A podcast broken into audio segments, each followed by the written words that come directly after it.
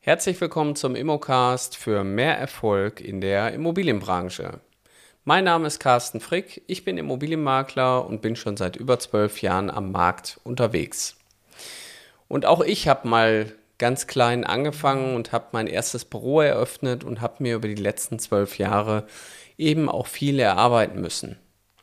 Und wenn man natürlich auch so lange schon im Geschäft ist, dann darf man auch als Unternehmer das ein oder andere lernen wir sprechen dann immer vom Lehrgeld.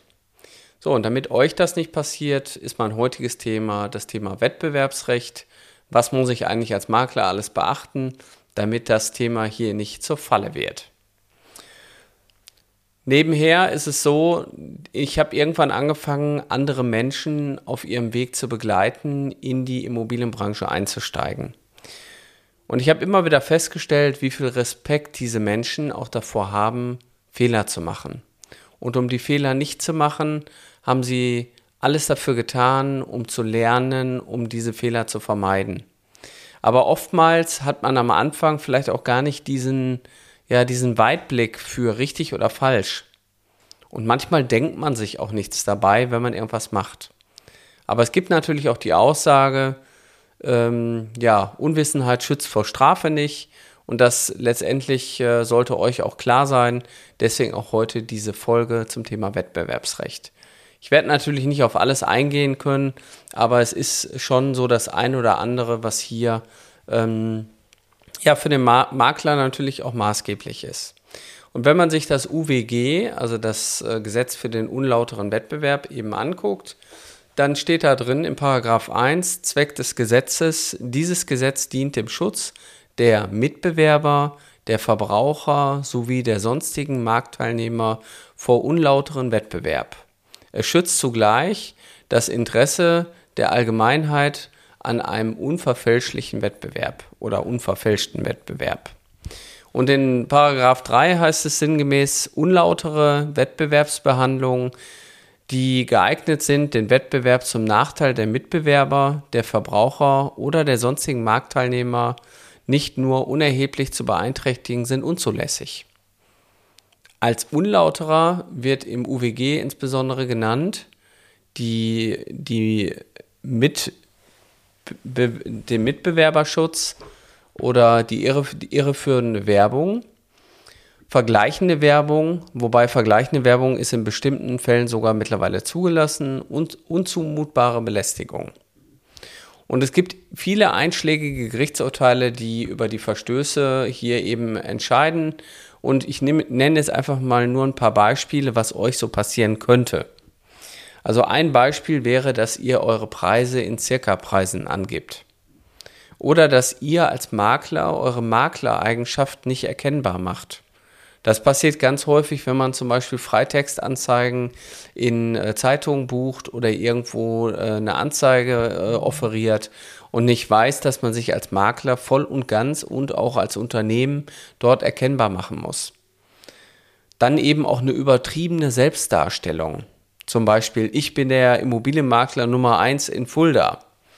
Ja, das wären so Dinge, das kann ich nur dann schreiben, wenn ich das auch belegen kann. Und meistens findet ihr an diesen Bezeichnungen auch hinten dran immer ein Sternchen, wo dann eben äh, drin steht, laut äh, Focus Money äh, bestätigt äh, Immobilienmakler Nummer 1 in Fulda. So, dann eben könnte es auch sein, dass es ähm, Angebote von Provisionsteilungen geht, gibt. Also irgendwelche Dinge, wo man dann schreibt, ja, wir teilen uns die Provision oder irgendwas wird dann günstiger. Oder eben auch die Verletzung der Neutralität bei der Doppeltätigkeit. In, in einer anderen Folge habe ich ja schon mal erklärt, Prinzipien der Maklertätigkeit. Ein Prinzip ist die Neutralität. Das heißt, wenn ihr als Makler, als Doppelmakler tätig seid, sowohl im Innen- als auch im Außenverhältnis, was heute gang und gäbe ist in der jetzigen gesetzlichen äh, Lage, müsst ihr immer wieder darauf achten, dass ihr hier die Neutralität wahrt. Wenn ihr das nicht tut, habt ihr ein Problem und seid hier eigentlich eure Provision schon fast los. Dann unzulässige Firmierung und vieles mehr. Also es gibt ganz viele Dinge, die dazu führen, dass man hier Fehler macht und dann eben in diesem unlauteren Wettbewerb zur Irreführung neigt. So, was passiert, ähm, wenn das mal passiert? In der Regel hat jeder Makler ist berechtigt, den, den Wettbewerbsverstoß schriftlich abzumahnen. Meistens passiert das über Anwälte. Also ihr werdet dann als Makler aufgefordert, das bitte zu unterlassen und meistens ist die Aufforderung der Unterlassung dann eben auch mit einer eidesstaatlichen Versicherung oder mit einem Schuldanerkenntnis verbunden und bei Wiederholungstaten muss dann eben äh, ein, äh, wird irgendwie noch eine zusätzliche Gebühr fällig. Meistens wird die Abmahnung, die ist dann auch schon immer mit Geld verbunden. Das heißt, nicht äh, selten kommt es vor, dass hier schon ein vierstellige, vierstelliger Betrag drin steht.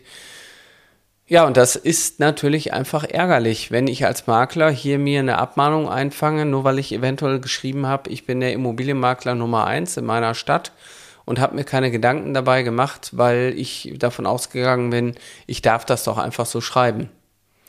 So, und äh, da wundert man sich manchmal, wie häufig eigentlich auch sowas bei beschreibenden Eigenschaften passieren kann, wenn man sich äh, irgendwo doch besonders hervorheben möchte oder wir sind die fürsorglichsten oder irgendwie sowas. Das äh, passiert ganz, ganz schnell, dass äh, wenn ein Wettbewerber von euch das nicht gut findet und er das abmahnen kann, dass er sich dann auch darum kümmert. Ja, weiterführend ähm, kann das natürlich auch passieren, dass ihr gegen die Preisangabenverordnung verstoßt. Die Preisangabenverordnung ist letztendlich ein Instrument, wo der Endverbraucher in Schutz genommen wird. Und der arme Endverbraucher, dem müssen halt auch immer ganz korrekt alle Daten zur Verfügung gestellt werden.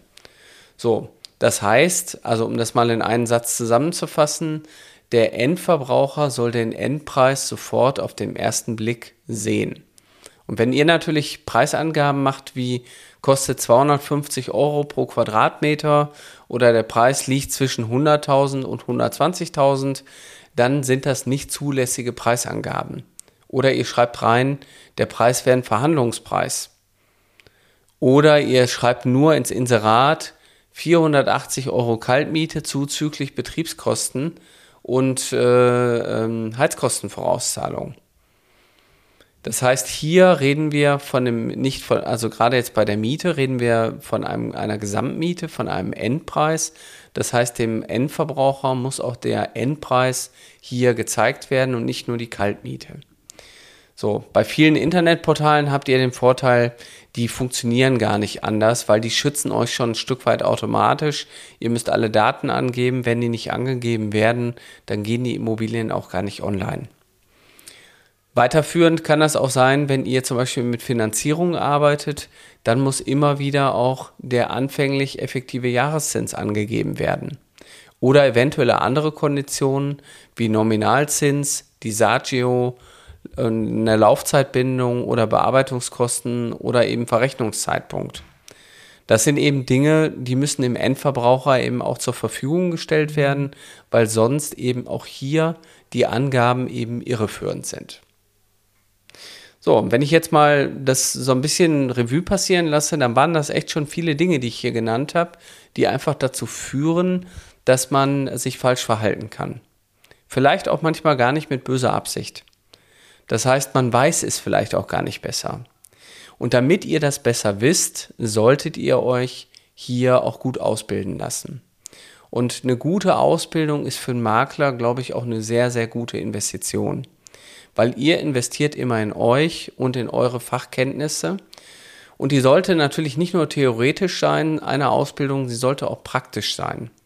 Und gerade dieses Praxiswissen, das gibt es leider viel zu selten am Markt. Viele Ausbildungen, die ich persönlich kennengelernt habe oder wo ich auch persönlich äh, als Dozent eben auch tätig bin, ähm, in Bildungsinstituten, die sind halt alle sehr theoretisch. Es werden die theoretischen Inhalte beigebracht, aber keiner holt mal diese Praxisbeispiele raus.